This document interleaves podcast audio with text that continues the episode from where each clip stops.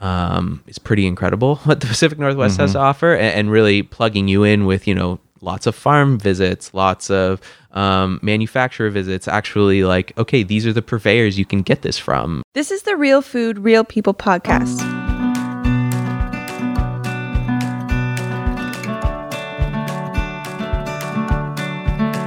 This week we hear about the personal journey of a guy who became a sous chef at one of Seattle's top restaurants.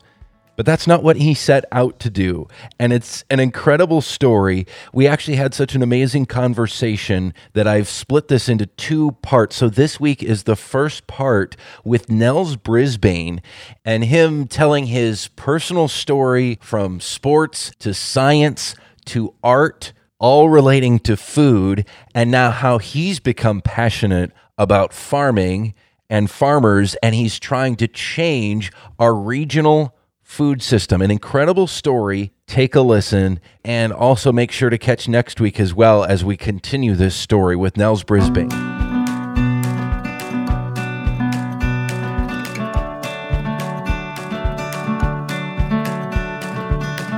So basically, you started off as a wrestler and you wanted to be a scientist. Yeah, yeah. Was kind of the starting point, right? That was the starting point. Yes. so Uh, what, what were you doing? You were down in California? Yeah, yeah. So I started um, down in California. I was at UC Davis, um, which is just outside of Sacramento. Um, I was there. I was studying biology. Um, like I said, I was a I was there as a wrestler, which was fantastic. I loved um, being a part of the team. Uh, but then, shortly after starting, um, well, about a year after after my, the first season, um, springtime some at some point. Uh, it was 2010 the financial crisis had really started to put the squeeze now it had been a couple of years so now the financial crisis was really squeezing on the universities um, we had just gotten a brand new dean and she decided that um, well she she needed to create some funds so she cut uh, women's crew which needed a lot of funding and then because of title ix she had to find men's sports to cut as well and so she ended up dropping uh, men's wrestling men's swimming and diving um, and I know there were, yeah, anyway, so she had to, you know, free up some funds. And so she dropped the program, which was, you know, a bit of an identity crisis for all of those athletes. We Yeah. had people, you know, transfer out. We had, um, you know, people deal with it in, in all sorts of ways. It was, it, I mean, UC Davis is, um, for its biological sciences, is top 25 in the nation at the time. They've actually moved up since then. And so, um, for me, athletics, while absolutely, you know, uh, crazy about them, were, were an avenue to get into, fan, you know, to leverage towards great athletic or great academics. And so I decided to stay at Davis. They, you know, the university would, wasn't totally brutal to us. They let us keep our athlete our, our athlete status, so we still got a lot of the benefits of being athletes in in a in a college. But Even uh, though you weren't. even though we to- weren't practicing Yeah. and so yeah so we i mean we continued to practice for a while because at first it was kind of we um you know there was everything from writing letters to you know doing some demonstrations and having other coaches come in and try to support and do a lot of lobbying to try to get them to reverse this action but um never none of it stuck. And so so then i was um in school but but still even during that time um you know out of uh linden now and having to feed myself for the first time you know and and then as an athlete you're always you know there's that next level of like okay well how do i feed myself well? Um, how do i make sure i'm getting all the nutrition that i need? Um, i was also they were trying to basically get me to um, move up a weight class or be larger in my weight class. Um, I mean, wrestling is always this tight dance of you want to be the largest possible without bumping up into that next weight class, and so A lot of a lot of like body manipulation. a lot of body manipulation. And so it's so it's like um, actually it was really interesting. While I was working at um, Washington State, one of the, the PhD students there, she was a nutritionist and had spent time at the Olympic Training Center in Colorado and. And just a really, really intelligent um, lady who we always had a, a lot of really nerdy conversations together. But she had always kind of talked about that um, she worked with the wrestlers specifically and just how obsessed they were with nutrition um 'cause she was a dietitian and all these other versus some of the other athletes that you know they're very concerned about diet and all these different things. But you know if their weight fluctuates if they're all they, they've got a lot more to play with versus wrestlers are very very tight very like she said it was the only team that was basically 100% organic like they only ate organic foods. They uh, you know were very concerned with what they ate. I was like yeah that's wrestlers. Um, so it was while down at davis um, i was you know studying sciences um, was focused i mean at the time i had some very like everything from uh, from like physical therapy to you know something in the medicines to you know very much thinking about health from the traditional um, like pharmacological standpoint Yeah, yeah. um, but then as we uh, I don't know exactly why. To, I think it was just like the nutrition class, um, nutrition 101. It, we had a very, very well regarded professor. She was, um, you know, published all around the country, considered in the best of her field. And, and um, me and a couple of the other athletes took her class. Um, and, and it was amazing to me how little there was of like substance on some level where it's like they're breaking things down into such um I mean, nutrition as a field is a very young field, and, and nutritionists would tell you this. I mean, it's only been around, like, it's really been studied for, I mean, I can't remember when it exactly was founded, but it's less than 100 years. So it's like, it's only been really studied and focused on um, for not very long. And, and, you know, tests haven't been um, really great, as well as, like, you know, usually nutritional testing requires, um, you to like survey people and basically be like, well, what did you eat last week and how did it make you feel? Like, those are questions that people aren't really great at answering anyway. So, I mean, just the field of nutrition is, is a really difficult field and, and it needs a lot more support and it needs a lot more help. But then also um, just realizing, like, oh, well, there's not um, to, to, it's, it's in its infant stages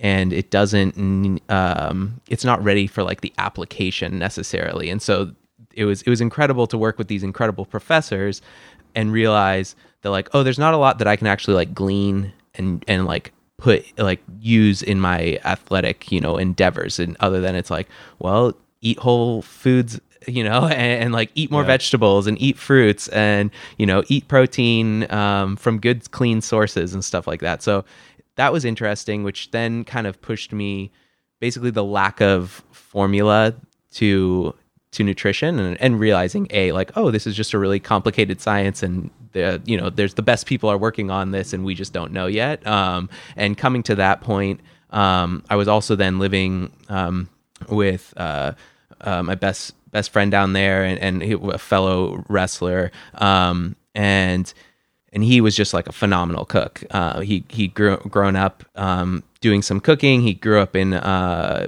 in Japan and then moved to Hawaii after that, and and was was just really a talent, very talented in the in the kitchen. And so, he- on you know, I, I had surrounded myself with just you know we were all kind of weird wrestlers that were focused on nutrition and eating, and you know not not like huge partiers and um and so we would like you know when most Saturdays people would be sleeping in and doing all this other stuff, we'd be like, you know, traveling 45 minutes to go to like our favorite Japanese grocery store and pick out like which type of soy sauce we wanted and, and you know, What, what, there's different types of soy sauce. Oh yeah, there's tons of different types of soy sauce. Yeah, no, and that was always like my favorite. So he'd be like, "Oh, you can't put that soy sauce on fish. Or, like you can't put that's like a meat soy, sauce or you know, that's for beef and that's for vegetables and this sauce and that sauce and um, just like learning about these um, cultures that have such a deep um, you know respect for their food and they've they've thought about it for a very long time and um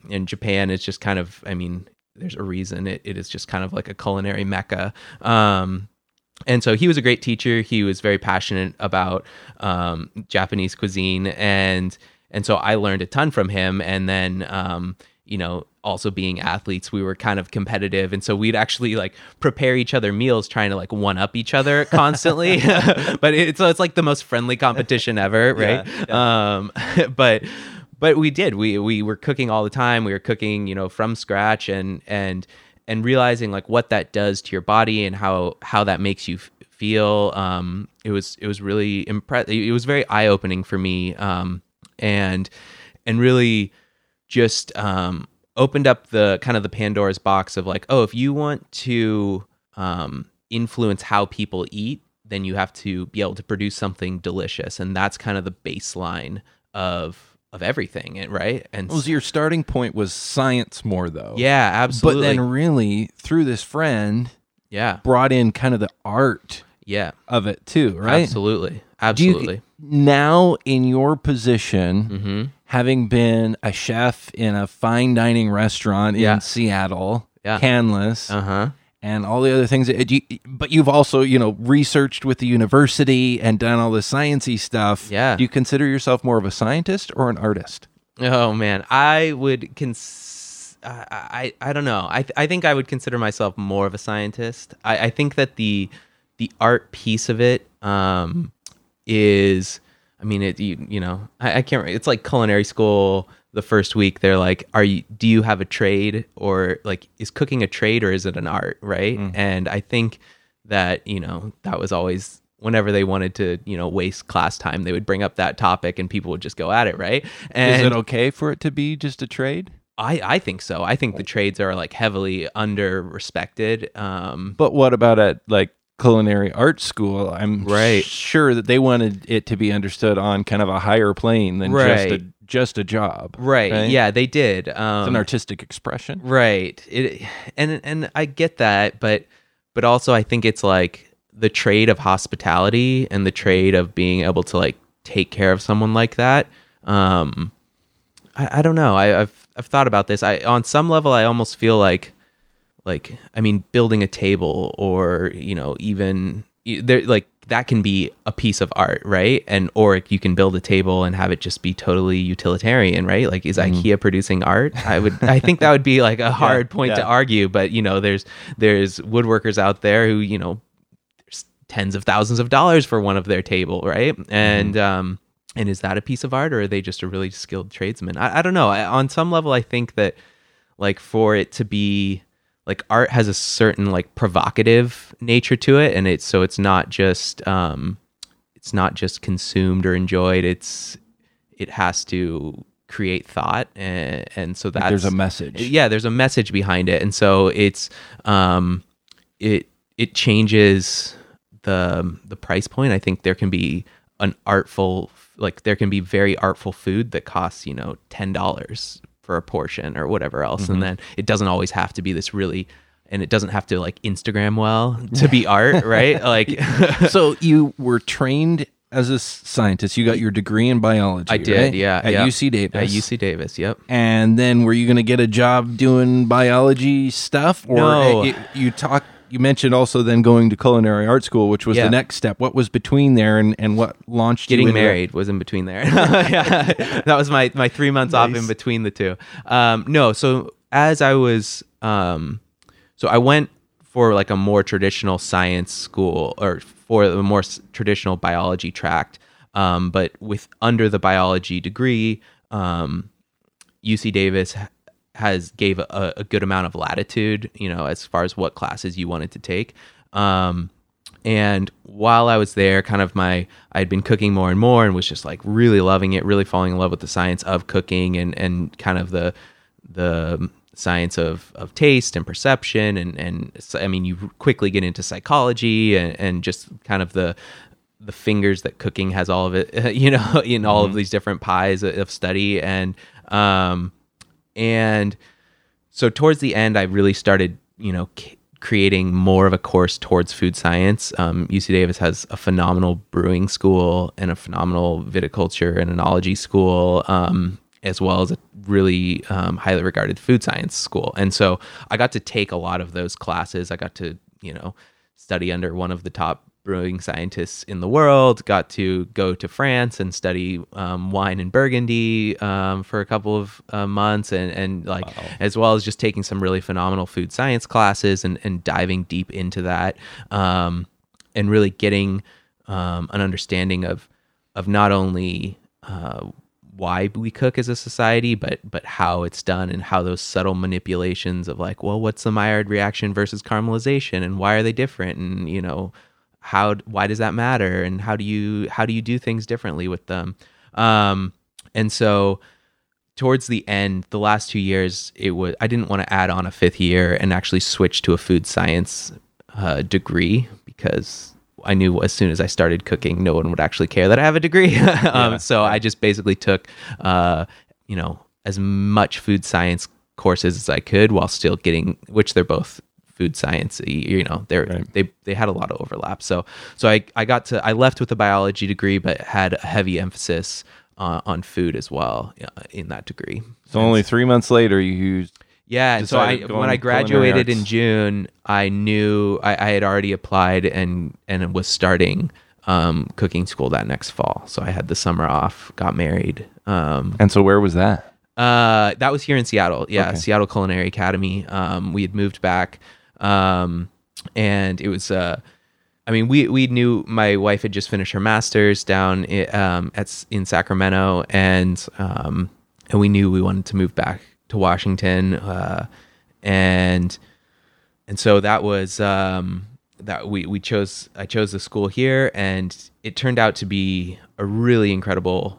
incredible experience because they I mean it's a community college program. There's no real you know from the they, they I mean it's a beautiful school. They they've done a really good job um, you know with the aesthetic of it, but but the staff at the time was was just really phenomenal and they went above and beyond their their job descriptions to make that experience fantastic for their students and um and so they really focused on sourcing on um how to you know what the Pacific Northwest has to offer which I mean um, is pretty incredible what the Pacific Northwest has to offer, and, and really plugging you in with you know lots of farm visits, lots of um, manufacturer visits. Actually, like okay, these are the purveyors you can get this from, and so um, you know call Hank and he'll give it to you. uh, you know those those really helpful pieces of information, um, and and so they you know it was it was a kind of a, a more modern you know it wasn't just classical french cooking. They they did a really good job of being like yeah that's the classics and this is kind of where we've taken it and this is where you'll actually be cooking at this level. And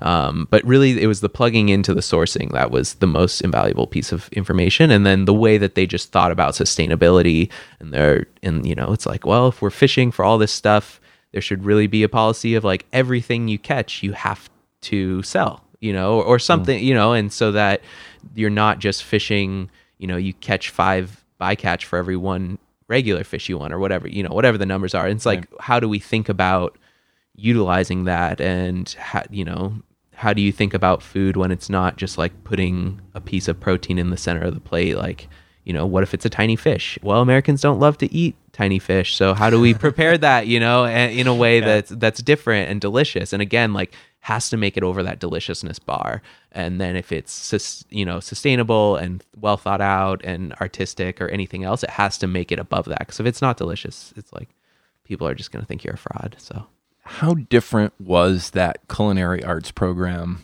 because it was in Seattle? And was that part of the reason why you wanted to come back up here to Washington? Yeah, I, I it was important. I mean, I wanted to be back in the Pacific Northwest, but but again, like if you are trying to really, it, it depends why you want to cook. uh, Ultimately, it's like if you're cooking to show people how good you are at cooking, um, then you can kind of you should be able to do that anywhere because part of what would be so impressive is that I can go anywhere in the world and I can take any ingredient and I can make it delicious and it's about me.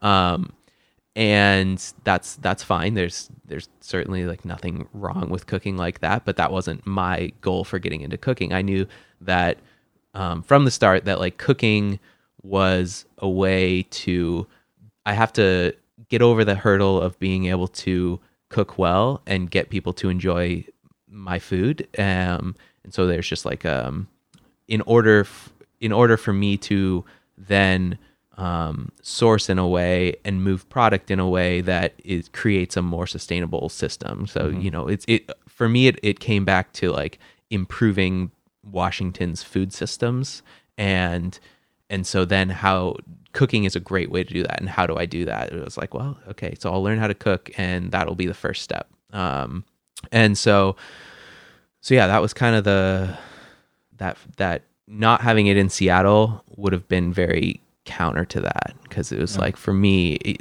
if you're not plugged into the region here then then you're making the cooking about solely just you're improving, which which again is not a bad thing, but you know, kill two birds with one stone. So, Well, there's also a reason though, like why different cuisines are not only culturally based, like Yeah. the human element, but also regionally based. yeah, You know, it's a geographical yeah, influence, right? And that's where, yeah, cuisine is different here than you know. Uh, I guess there's one question: What is the Pacific Northwest cuisine? I Yeah. mean, really, it's a young it's very um, culture out here. Aside from the First Nations people, yeah. the the Native Americans that were here. So what what is that? It's- you know, it's, it's different pretty than undefined. French food, Yeah. or you know, Yeah. You know, you talked about uh, Japanese food Yeah, earlier. yeah, they exact- have so much history behind yeah, those. the Japanese is a huge part of this culture. Um, yeah, I don't think you can claim that the Pacific Northwest has an identity without, you know, the Japanese culture having a huge seat at the table. Same with like, you know, the Filipino uh, cultures, the Korean cultures have a really big um, presence here. You know, basically like anyone around the Pacific Rim, especially if they had anything to do with the fishing industries, they all gravitated towards this place. Um, and so that's you know it's Norwegians and Japanese and all, all these Yeah. all these fishing communities from around the world. Um, and they all converged here, and they all had a very very heavy hand in in shaping this place into what it's become. And so um, I don't think that the Pacific Northwest has a cohesive cuisine at all. I mean, in general, there's not a ton of strong cuisines even throughout the U.S. in general. Um, but I would say that, um, I mean, even early on in my cooking, that was one of the questions I wanted to play a hand in defining is is how, what is the cuisine here, and I don't think it'll ever be as defined as you know the Italian cuisine, you know, or, or you know French cuisine or any of those because we no longer live in an isolationist world and Right. so you can't fully develop it in a way without it being morphed and shaped but i also don't think that's a bad thing i think that's part of our cuisine as well how much so- how much is it influenced by the food that we grow here? I don't think it's influenced enough by it. So I, I, I think it should be very defined by that. Um, it gets a little bit into like the, um, I mean, you go deep down the rabbit hole, and people are like, well, what's like from Washington, quote unquote? 'Cause Yeah. it's like, well, cabbage isn't from Washington originally. Like there was no cabbage being grown here Right. a thousand years ago. Um, so it's not native to Washington. But you to- can grow but you just can about grow, anything here. Yeah, exactly. You can grow just about anything here. Um, and and to me, like the long term would be like anything that you can grow, quote unquote, sustainably in in the area. Sustainably being like it you know it doesn't destroy the soils and you're able to have business models you know multi-tiered business models that are able to operate multi-generationally. And you know um, there's a consumer base that's willing to buy into that product for you know multi-generational. Again so like that's to me is sustainable is is is basically is it a business that will work long term and you know businesses that just deplete the air you know there's there's a reason the logging industry took a nosedive eventually because it wasn't a sustainable model because they weren't able to turn it over fast enough right? And so it's like eventually it was cheaper to go to brazil or go to um, these other places. And so they're they're it's like now logging is very sustainable because they had to find that tipping point of can we do this? Can we you know plant as fast as we can tear down? And then once you can do that then you've got a good business model. Um, and so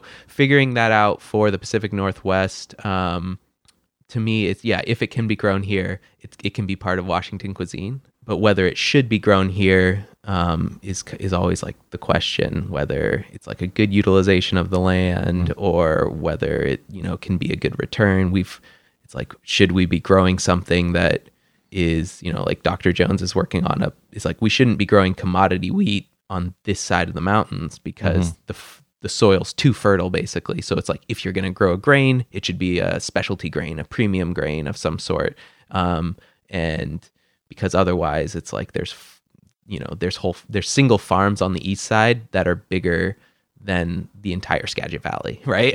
and so so it's like Explain. You said Dr. Jones. Who? Yeah. Who is that? And this is yeah. WSU Bread Lab. Yeah, so this is Dr. Stephen Jones. He Mm-hmm. um is the head of the the WSU Bread Lab, which is um, a plant breeding lab that's doing like traditional cross pollination um, to come up with new wheat, barley, rye. I mean, they work bar- buckwheat varieties. They work on a little bit of everything, um, and and then actually finding markets. So he he does the plant breeding, but then he also plays a hand in in finding the markets for those. And if the markets don't exist, then advocating for those products and trying to create markets. Um, so he's been fairly influential, and you can find, you know, he's been written up in everything from New York Times to you know all, all sorts of things. And so um, he he's I, I, worked for him for a year, um, mm. helping establish the culinary director position, um, and and getting that you know trying to he's done incredible things for the bread world and and it was how do we get this into the food world more because you know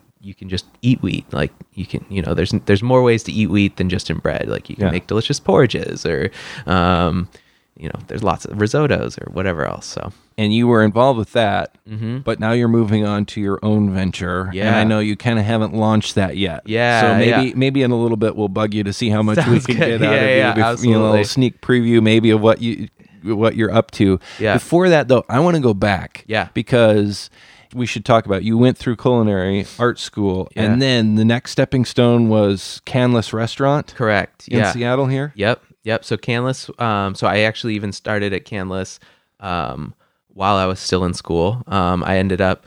I, I did like an internship for them. Uh, part time in the restaurant world. It was like 40 hours a week. yeah. uh, so after after school, um, I would I would go to the restaurant and you know work until closing, you know midnight or so, and um, and then on Saturdays I would do like double shifts essentially. um, and, well, Sundays or sorry Saturdays and Mondays I would do that, um, and then I think one or two other days a week I would go after after school. And um, was working for free for them, which they always love. well, for people who don't know, describe what Canlis is. Yeah, so Canlis is, oh, I don't know, around 70 years. I think it might be actually be their 70th birthday this year. Hmm. I can't I can't quite remember, but you know, late 60s, early 70s. So yeah. 1950 they um they were a restaurant uh, founded by Peter Canlis. Um, it is um, well established. They've always kind of done that fine dining, uh, you know, higher price point meals. Um, they've been very well respected for a long time. Uh, you know, there's the sheer longevity piece of it, but then they've also done a, a decent job of of always staying modern as well. And really, as, as food has kind of taken this turn from you know back in the 80s and 90s, it was fine dining was flying something from across the world, and now fine dining is I picked it from the garden that you just walked by as you came in, um, and, and, they it, has been a total shift, and um, and so they've done a really good job of modernizing with that, and well, so they've kind of championed that like eating local. Yeah, yeah, they have. thing so, in fine dining in particular, right? right yeah, so originally um, they they had multiple locations, and one of them was in um, I think it was in Honolulu, but regardless, it was in the Hawaiian Islands. Um,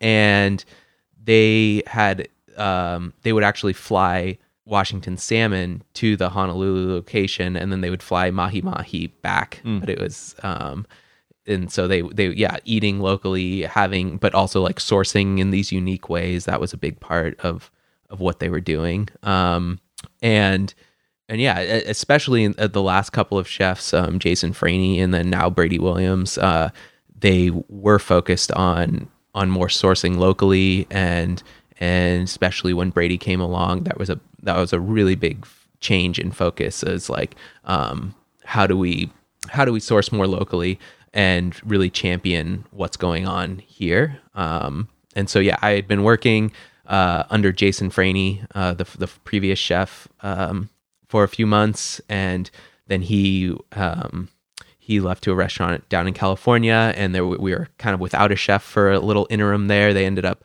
hiring me on um, as a cook, and I started cooking there.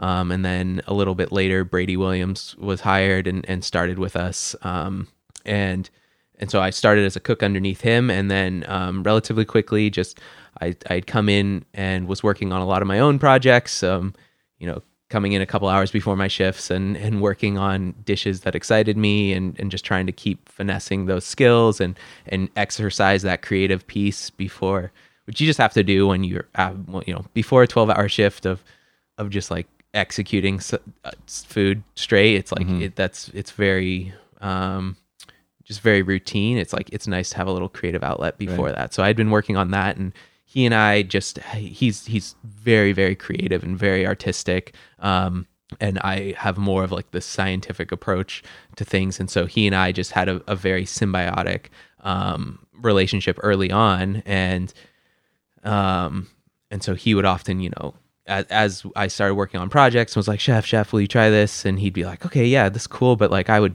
add this ingredient, and it would be like, "Oh, I never would have thought of that because that's like so obscure, right?" Yeah. And then Like but- what what kind of stuff? Um. Oh man. yeah. I just love to have an example, you Yeah, know, so, so. I can start to get hungry here. as yeah yeah right well like i mean he had um you know it'd be like i'd be working on a dish with uh i don't know now you can never remember all the dishes now but you know it's like maybe you're doing like duck and and you've got like some classic sauces or like a classic pairing of you know some sort of like sweet cherry chutney or something like that. And and you you know you've got some sort of greens on there and then he tr- he tries it and he'll be like you know what this needs? Like mole which is like a traditional oaxacan um, from like a southern mexican style sauce that has like ground um, pumpkin seeds and chocolate and all these heavy spices and and like the farthest I mean, like you wouldn't traditionally think to tr- you know Yeah. pair duck with mole and cherries right and Yeah. so um I, you know, maybe had worked on this dish and gotten it to a point and he would, you know, come in and, and basically, you know, say like, oh, it needs this and it needs that. And that, you know, maybe you should add some, some sorrel leaf oil or something like that. And so then I could go back and work on all of that and, and, you know, make those changes and, and, you know, find not only a way to make mole, but maybe spice it up a little bit, do something a little different, put some flair on it and then, you know, bring it back. And it would always be this dialogue of, well, add this, take this away, you know, and and we just had a good relationship because I was very, you know, always documenting, always always making sure that everything was was very like linear and just step by step by step by step and and he The could scientist. the scientist and he could just come in and and in a good way like rub the the you know wipe the the table blank and, and kind of uh throw in new things or um and so we uh we just had a, a good relationship that quickly he quickly promoted me to sous chef and i ended up doing the, like running the menu development piece as a you know he would it was the two of us. I mean people d- often chefs don't have the luxury of always like being in the kitchen day in and day out because i mean what i mean they're essentially ceos what is what people don't realize is like we call them chefs but they act more like a ceo so it's like they've got to write schedules and do financials and all these other pieces that, that i'm sure all of i'm sure farmers are very familiar with it too because they're like oh you just get to spend time with cows all the time. They're like I'm I, I could be a CPA, you know. It's like if Yeah. if they really, you know, because they have all these other skill sets, and it's like, well, they, so he, it's um the chef always has to delegate a lot of these tasks to everyone else, and so I got to I had the joy of doing the menu development and then the fermentation and and focusing um a lot more on on like how fermentation can affect flavor and how it can make things delicious. And um, that was a really fantastic rabbit hole to dive down. And so um, See, this this fascinates me. yeah. Because I always wonder, like, what what goes on behind the scenes? You know, Yeah, how yeah. do they come up with these new menu items? Yeah. and what does someone who's really creative in the culinary arts do in a kitchen like that? Granted, it's fine dining, so there's going to be probably more risks taken and mm-hmm. newer things tried than Yep. your average restaurant right but still you gotta you gotta you know make sure that the menu items are available and Yeah. it's the kind of sort of the meat and potatoes of you're feeding the customers day in and day out Right. when do you actually get to play around so it's interesting you say you were actually coming in early initially to do that yeah yeah, for sure until yeah. you kind of proved you you have to be pretty darn good at this to get to where you got yeah well I, I think it was um i mean the it's one of those things that to, like when you're doing it it doesn't seem like a new idea because you'll be kicking you'll you'll do you know a hundred iterations of something and and each one of those hundred there's just a tiny little step that doesn't seem like a genius idea right? In between those hundred iterations but then from going from zero to a hundred someone coming in from the outside they're like they only see that as one giant leap. They don't see that as a hundred tiny steps. And so Right. people they do they come in and they're like oh that's genius. You're like it doesn't feel genius. Feels like a lot of work.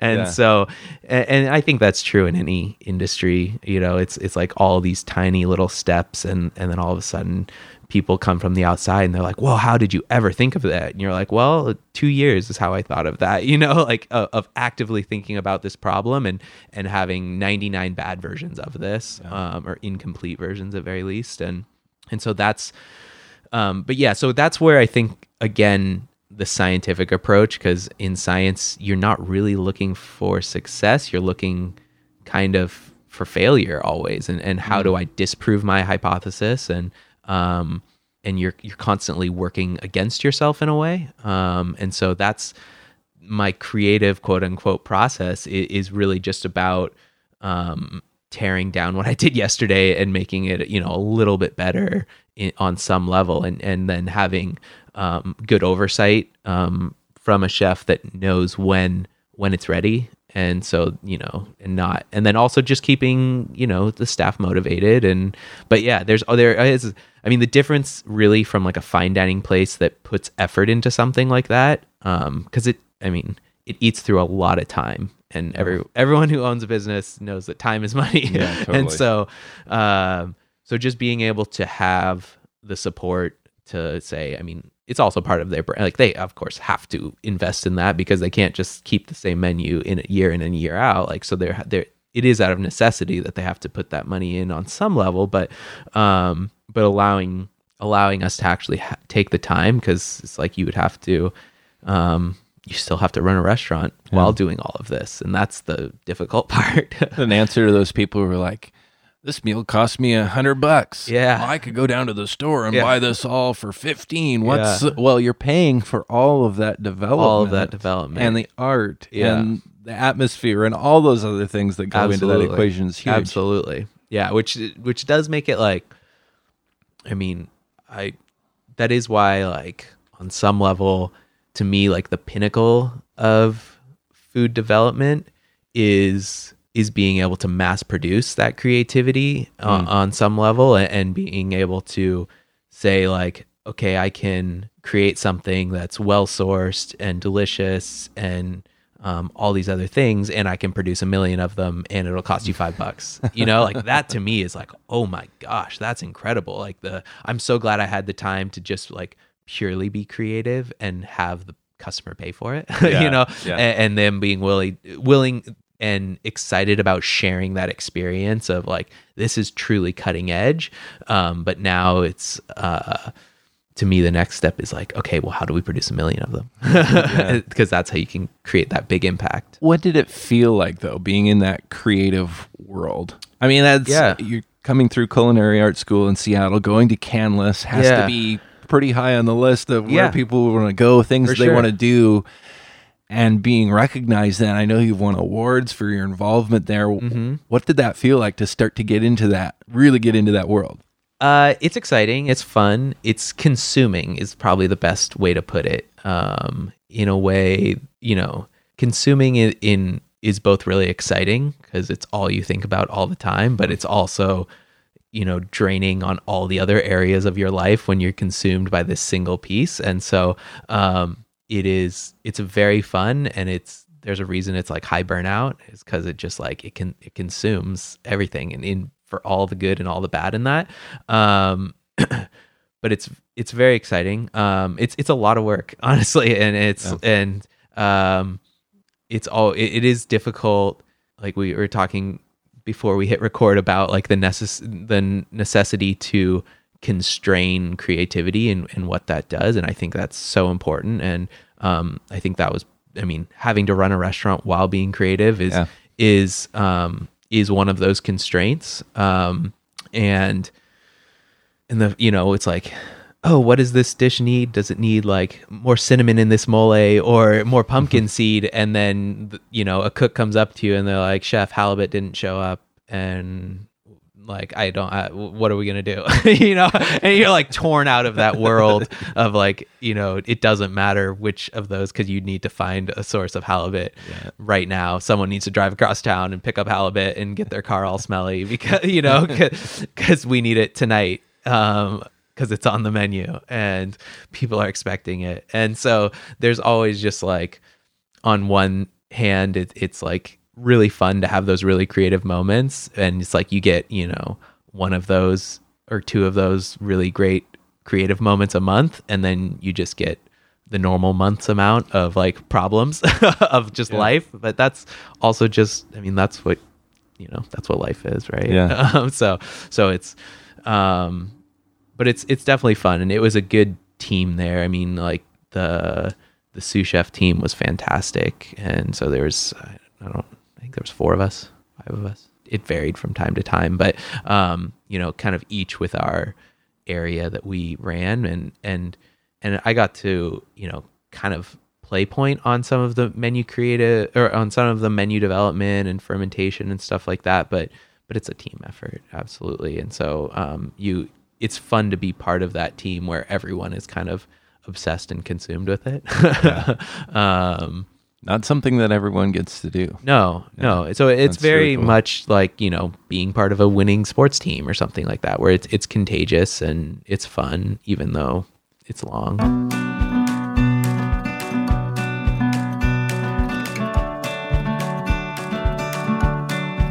This is the Real Food, Real People podcast.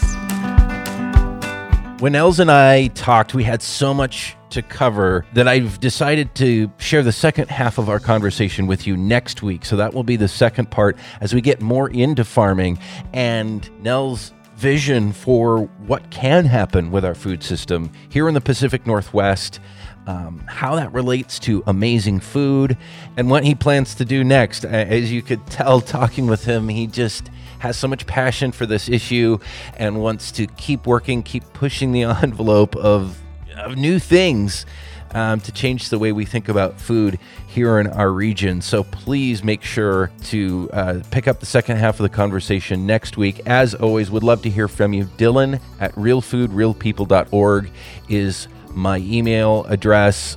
Please follow us as well on Instagram, on Facebook, as well as Twitter. Just check out Real Food, Real People on those platforms. Would love to have you share our content, subscribe on Apple Podcasts, Spotify, and a bunch of other platforms we're on now, or even just drop us a line. Give us your feedback on the show. The Real Food, Real People podcast is sponsored in part by Save Family Farming, giving a voice to Washington's farm families. Find them online at savefamilyfarming.org.